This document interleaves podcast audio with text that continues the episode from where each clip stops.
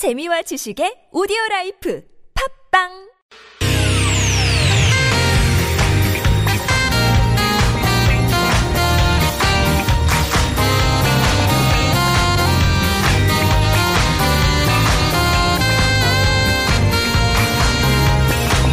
이유가 뭐지? 도대체 뭐 때문에? 세상만사 궁금한 이야기들을 꼼꼼하게 살펴봅니다. 최진봉의 왜?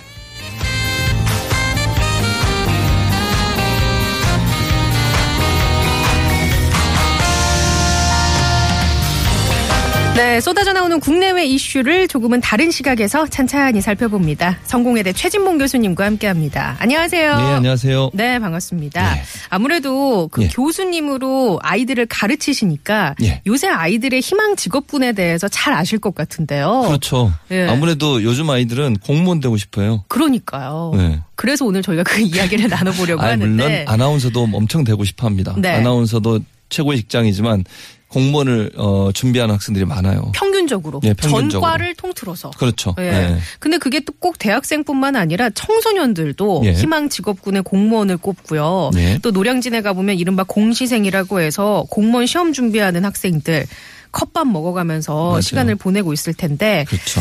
이제 돌아오는 25일 법원직 구급 시험부터 시작을 해서 올해 공무원 공채 필기 시험이 시작이 되는데요. 예. 요새 예. 공무원 시험 경쟁률 어마어마하잖아요. 엄청나죠. 지금 현재 청년층 취준생들 예. 통계를 내봤거든요. 2016년 7월 통계에 보면 전체 그러니까 청년층 취업 준비생들의 절반 이상 약 54%가 공무원 시험 준비를 하고 있대요. 아, 그러니까 젊은이들 이렇게 취업을 준비하는 젊은이들의 거의 반 이상이 네. 공무원 시험을 준비를 하고 있는 거죠. 야, 참 이게 숫자로도 어마어마하고요. 예. 전과 비교해 보면 정말 공무원 시험 준비하는 비율이 굉장히 높아진 것 같아요. 그렇죠. 예, 언제부터인지는 모르겠지만 아무튼 비율이 높아졌는데 예. 그럼 보통 9급 공무원, 예. 7급 공무원 되기까지 준비 기간은 어느 정도 될까요? 약 한 뭐 사람마다 여기 차이가 있어서 그렇죠. 명확하게 공- 네. 몇 명이라고 말씀드리기가 힘든데 대체적으로 뭐 한 5년 아, 뭐이 정도 되는 거 평균적으로 그 정도 되는 것 같아요. 근데 예. 빠른 뭐 빠른 친구들은 1년, 2년도 되지만 대체적으로 오랫동안 준비하는 음. 경향이 많고요. 경쟁률이 시- 세다 보니까 1차적으로 한번 뭐 몇 퍼센트가 어, 합격을 해서 들어가고 나면 또 새로운 준비생들이 들어오잖아요. 그렇죠. 그러니까 경쟁률은 계속 똑같아지는 거예요. 음. 그래서 공무원 되기가 참 어렵다는 생각이 드는데 이게 바로 취준생들의 절반 이상이 거기에 매달리다 보니까 결국은 숫자는 제한돼 있고 하려는 사람 많다 보니까 누군가는 떨어져야 되잖아요. 그렇죠. 그러다 보면 계속 떨어지는 사람들은 뭐 5년 또 뭐 좀더더 가는 경우도 있고 그래서 음. 장수생. 예, 장수생도 많죠. 예. 그래서 빠르게는 뭐 1, 1, 2년 안에 되는 경우도 있지만 5년, 6년까지 가는 그런 학생들도 많이 있죠. 근데 공무원 시험 보려면 꼭 대학 교를 나와야 되는 건 아, 아니잖아요. 그건 아니에요. 전혀 예. 아니고요. 그 대신 이제 시험을 봐야 되는데 시험 그러다 보니까 사실 노량진이나 이런 데 가서 시험 준비하기 위해서 학원을 다니는 경우가 많고 네. 기본적으로 보는 필수 과목은 모든 공무원이 국어, 영어, 한국사 음. 이세 가지는 기본 과목이에요. 네. 그러니까 이 기본 과목에다가 이제 분야별로 행정직 또는 뭐어또 선거, 세무, 관세, 통계, 교정, 음. 보호 이런 이제 각 직군마다 각각 다른 시험을 봐요. 네. 예를 들면 행정직 일반 행정 같은 경우는 행정법 총론, 행정학 개론, 음. 사회 과학 수학을 보고요. 행정직 선거 행정 같은 경우는 행정법 총론, 형법을 보고요. 관세직 같은 경우는 관세법 개론, 회계 원리, 사회 과학 수학, 음. 행정학 개론 이렇게 분야별로 그 분야에 맞는 과목들을 이제 선택 과목으로 보게 되는 거죠. 예. 근데 이 얘기를 쭉 들으니까요. 예. 저는 참 이중으로 어떻게 보면 시간도 들고 돈도 들고라는 생각이 드는 게 요새 대학교는 거의 대부분 진학을 하잖아요. 예. 그렇죠. 그럼 맞아요. 대학교 가서 수업은 수업대로 듣고 등록금 등록금 대로 내고, 내고 학원 다니면서 또, 예, 그렇죠. 또 이제 노량진에 가서 그렇죠. 고시원 살면서 또 공부를 하고. 어떤 친구들은요, 네. 그 공무원 시험 준비하려고 학교를 휴학하는 친구들도 많아요. 그러니까 공무원 시험이 돼버리면 뭐 음. 네. 학교 더 다닐 필요도 없잖아요, 사실은. 취업이 되는 거니까. 그러다 보니까 공무원 시험 준비하는 학생들이 휴학하고 거기에 매달리는 친구들도 많고 예. 또 방금 말씀하시는 것처럼 학교 수업보다 그게 더 중요한 뭐 어차피 직업이라는 게 사실은 자기 인생의 중요한 어 요소 중에 요소 중에. 하나기 때문에 네.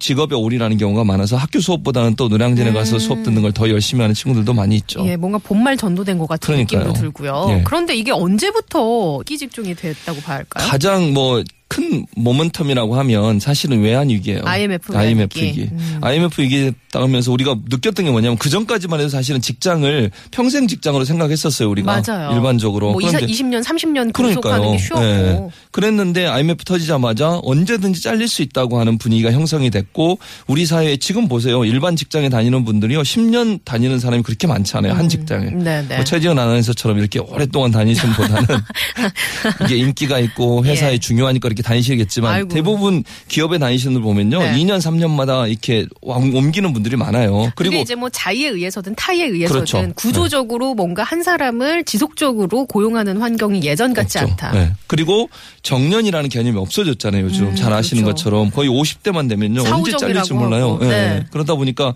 결국은 가장 오랫동안 근무할 수 있는 직장.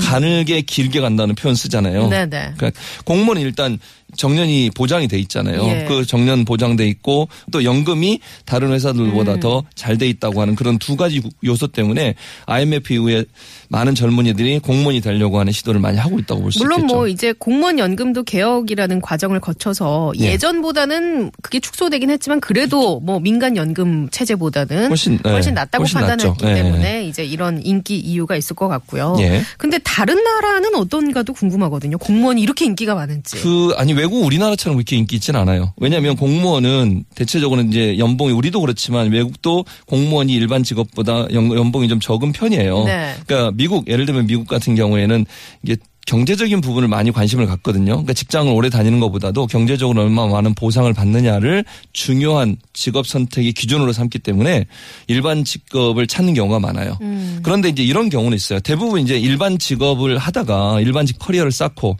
그 커리어를 가지고 고위직에 가는 경우는 많죠. 음. 그러니까 우리나라보다 훨씬 외국은 어 고위직으로 갈수록 개방형으로 네, 공무원을 뽑는 경우가 많아요. 어, 경력을 바탕으로 해서. 그렇죠. 예. 네. 음. 그러니까 외부의 전문가 또 외부의 능력 있는 사람들을 어, 모집을 해서 그 사람들을 공무원으로 채용하는 어, 퍼센테이지가 우리보다 훨씬 높습니다. 그 외국의 경우 시빌 서번트라고 하잖아요. 예, 그렇죠. 공무원을. 그러니까 예. 이 개념 자체도 우리나라랑은 좀 다른 것 같아요. 그렇죠. 음. 우리나라는 공무원 하면 아 이제 뭔가 나는 안정적인 직장을 잡았구나. 예. 노후는 걱정 없겠구나. 이런 건데 외국은 말 그대로 시빌 서번트. 그렇죠. 예. 시민들을 위해 봉사하고 사람들. 예, 음. 국가를 위해 일하는 그렇죠. 런 개념이 좀 다르지 않나. 그러니까요. 그 이게 이런 개념이죠. 돈은 조금 덜, 덜 받더라도 보람을 느끼는 거잖아요. 음. 내가 누구 뭔가를 위해서 또는 주정부를 위해서든 연방정부를 위해서 일한다고 하는 그런 자부심이 공무원이 되고 싶은 사람들을 많이 유인하는 요인으로 작용한다고 볼 수 있겠죠. 네, 알겠습니다. 자 그러면 예.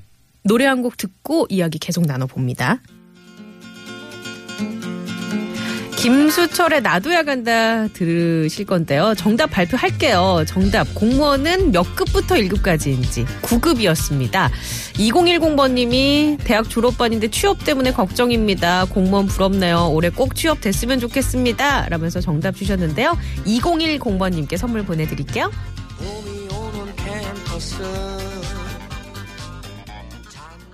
자 그러면요 우리나라의 경우에는 공무원을 철밥통이라고 하고 예. 또 영혼 없는 공무원이라는 표현도 쓴단 말이에요. 그렇죠. 이 부분은 외국의 사례랑 비춰보면 어떨까요? 그 외국에 사는 우리보다는 그 우리가 소위 얘기하는 철밥통이니 또는 뭐 영혼 없는 뭐 직업인 이렇게 얘기하는 이유는 결국 뭐냐면 오랫동안 근무하고 염, 어, 자기가 정년을 채워야 되는 그런 이유 때문에 불의를 보고도 적극적으로 그걸 내세, 어, 말하거나 아니면 문제점을 지적하는데 조금 소극적이에요. 네. 그러니까 공무원 구조가 많이 군대처럼 돼 있잖아요. 우리는 상명하복. 대체적으로 그렇죠. 상명하복이라고 그렇죠. 하는. 근데 상명하복이라는 것도 아까 civil servant라는 얘기를 하셨는데 시민을 위해서 봉사하는 공무원이라고 하면 상명하복이 잘못됐으면 거기에 대해서 얘기를 해야 되는 거잖아요. no 그렇죠. 아닌 건 아니라고 얘기하고 그렇죠. 예. 그렇게 해야 되는데 그런 구조가 우리나라는 안 돼 있어요. 근데 음. 외국 같은 경우는 아까도 말씀드렸지만 개방형으로 많이 들어오기 때문에 외부에서 일을 많이 하다가 경력을 가지고 들어온 사람들은 그런 문화에 상명하복이라는 문화에 적응하지 않는 거죠. 음. 그러니까 본인이 볼 때 잘못됐다고 얘기하면 언제든지 얘기하고 또 거기서 그만두고 일반 직장으로 돌아가는 경우도 많아요. 네. 그 얼마 전에 트럼프의 정책에 예. 자기는 동의할 수 없다고 no를 외친 그렇죠. 장관도 있었잖아요. 네, 법무부 장관. 그래서 네. 잘렸잖아요, 결국은. 그러니까요. 그러니까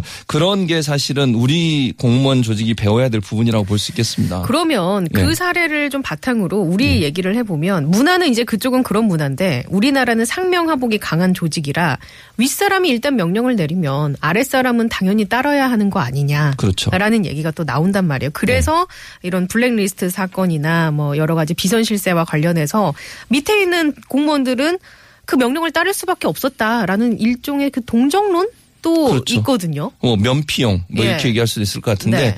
그거 자체가 근데 그래서 그런 사람들도 같이 처벌을 해야 돼요. 물론 처벌의 기준이 예를 들면 지시를 내린 사람은 더 강하게 처벌을 하지만 지금 뭐 안종무 수석이나 다른 요즘 최순실 사태에 관련해서 그런 사람들 보면 대통령 지시를 잘 따르기 위해서 어쩔 수 없이 했다라고 얘기하는 것 자체가 자기의 어떤 죄악, 자기의 어떤 범죄 행위를 정당화시키거나 아니면 모면하는 방법이 돼서는 안 돼요. 그러니까 경우 책임을 물어야 네. 모든 공무원이 그게 두려워서라도 위로부터 잘못된 지시가 내려왔을 때는 아니라고 단호하게 얘기할 수 있어야 되거든요. 네. 근데 그런 부분들이 제대로 안 되고 있는 게 문제고 또 한 가지는 우리나라 같은 경우에는 공직 자 중에 공익 제보를 하는 사람에 대한 보호 장치가 미흡해요. 물론 우리도 있어요. 공익 제보자 보호를 위한 법률이 있긴 하지만 네. 그 법률 자체가 상당히 미흡한 부분이 많아요. 그리고 이게 또 내부에서 캘려고 하면 그 그렇죠. 사람 누가 얘기했는지 캘수 예, 있고 캘수 뒷조사할 있죠. 수 있고 맞아요. 그런 문화가 또 있잖아요. 그러니까요. 그러다 보니까 음. 공익 제보를 하기가 힘든 거죠.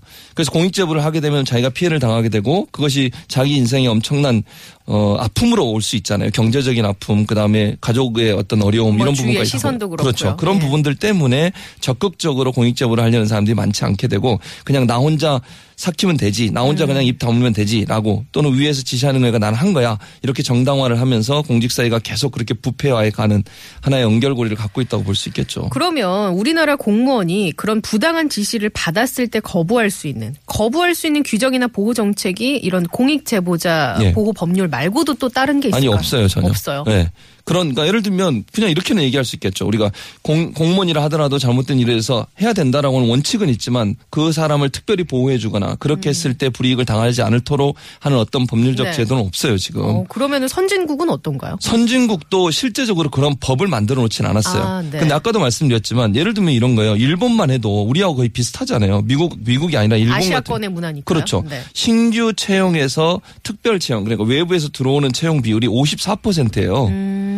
전체 고위 공직자에. 음. 예. 근데 우리나라는 고위 공직자의 5%예요. 음. 그러니까 이런 분들이 들어오면 공직 사회가 바뀔 수 있잖아요. 네네. 그러니까 분위기도 바뀌는 거잖아요. 외부에 외부에서 오랫동안 일했던 사람이 들어오게 되면 그 외부에서 일했던 경력을 가지고 일을 네. 하기 때문에 경직된 공직 사회에 뭔가 활력을 불어넣을 수도 음. 있고 또 공직 사회에 경직되고 어떤 어, 상명하복이라는 분위기를 바꿀 수 있는 기회도 돼요.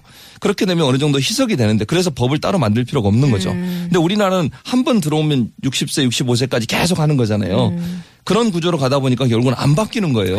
이게 우리나라도 민간 경력자 채용이라고 해서 예, 예. 이제 민간 경력을 일정 정도 쌓으면 공직 시험에 응시할 수 있는 기회를 따로 이제 주는 그런 시험 제도가 있기는 한데 그렇죠. 아직 비율적으로는 제가 봤을 때 좀. 미미하고 네. 또 그분들의 고충은 그렇게 해서 민간 경력자로 입사가 돼서 공무원에 임용을 하면 예. 임용이 되면 예. 내부 분위기가 처음부터 이제 한 걸음 한 걸음 쌓아온 그런 바로 분위기가 맞아요. 많기 때문에 그렇죠. 승진해서 누락이 된다든지 그러니까요. 여러 가지에서 좀 약간 오히려 더 차별을 받는 그런 문화도 분명히 존재한다고 하더라고요. 그럼요. 그러니까 네. 아까 말씀드렸듯이 퍼센테이지를 늘려야 돼요. 한 반반 정도 된다고 생각해 보세요. 그럼 음. 네. 음. 그게 희석될 수 있거든요. 그런데 전체 90, 아, 100% 중에 5%만 그런 사람이라고 하면 네. 음. 95%가 다수잖아요. 그럼 바꾸기가 힘들어요, 사실은. 그렇네요. 그러니까 이 퍼센테이지를 늘리는 것이 중요하다고 보고 이게 민간과 공, 공직 사회가 이렇게 순환이 될 수 있는 구조를 만들어 놓으면요. 누구든 언제든지 자기가 공직에 가서 일하다가 어느 정도 일정 시간이 지나면 다시 일반 회사로 음. 오고 일반 회사에 있던 사람이 공직에 들어가고 이러면서 공직 사회가 일반 회사처럼 좀 더 활력 있고 또 좀더어좀 선진국화된 그런 네. 구조를 가질 수 있을 텐데 음. 지금처럼 이렇게 한 번 들어와서 60세까지 계속 일을 하고 같은 사람을 계속 봐야 되는 구조가 되다 보면 경직되고 상명하복이라고 하는 구조를 깨기가 상당히 힘든 거라고 볼 수 있겠죠. 뭔가 구조적으로 접근을 해야 할 문제인 것 같긴 하네요. 예. 근데 대선 앞두고 이제 대선 주자들도 예. 이와 관련해서 공약이 없는 건 아니더라고요. 그렇죠. 이제 그 공무원의 수를 더 늘려야 한다라는 주장도 있고 그리고 이제 앞으로 우리가 나라를 바로 세우기 위해서 공무원 시험, 공무원 조직 어떤 식으로 개선을 해 나가는 게 좋을까 네. 한번 생각을 해본다. 뭐 여러 가지 제도가 있는데 지금 뭐 말씀하신 것처럼 전체적으로 첫 번째는 일반 회사에 다니던 분들이 고위 공직자로 들어올 수 있는 기- 문호를 많이 개방할 필요가 네. 있다. 그리고 이제 문제는 뭐냐면 우리나라 같은 경우에는 그렇게 문호를 개방해 놓고요. 이번 최순실 사태에서 보는 것처럼 이게 무슨 그 매관 매직에 최순실이 개입해서 외교관도 임명을 음. 네, 하고 네. 예를 들면 또는 관세청의 차장도 임명을 네. 하고 금융위 부위원장도 임명 이런 일이 있었지 않습니까? 그러니까 이게 문제라는 거예요. 음. 그러니까 특별 채용이라는 게 좋은 의도로 도입이 됐는데 그걸 악용을 해서 그렇죠. 대통령이나 아니면 권력을 가진 사람들이 자기가 원하는 사람을 자리에 앉히는 수단으로 활용하는 그런 문제가 또 발생할 수 있어요. 헬스 트레이너가 행정관 3급으로 그러니까요. 들어가고 예, 그렇게 들어가는 거.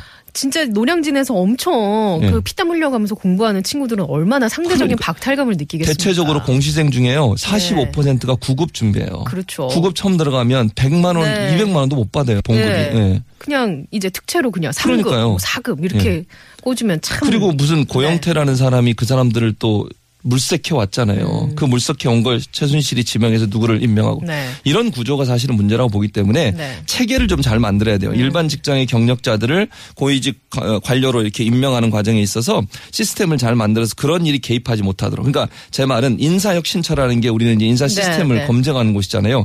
그 시스템 안에 들어와서 공정하게 인사위원회나 인사행정위원회를 만들고 거기서 공정하게 심사를 통해서 뽑을 수 있는 구조를 만들어야지 누군가가 얘기해서 대통령 일방적으로 지명하도록 하면 안 된다는 거죠. 음. 장관은 그렇게 할 수 있지만 1, 2, 3급 고위급 4, 5 그다음에 3, 2, 1 이런 급수 고위 관- 관료라고 할 수 있겠죠. 음. 고공단, 네, 고위공무원단. 그럼 고직 네. 고위 공직자는 인사 시스템이 잘 정착돼 있는 시스템 안에서 걸러져서 임명이 돼야지 음. 대통령이나 고위 관료들이 일방적으로 누군가를 찍어서 특별 채용하는 경우 그런 시스템을 만들어서 안 된다는 거죠. 그게 네. 바로 부패할 수 있는 하나의 고리가 될 수 있기 때문에 그렇습니다.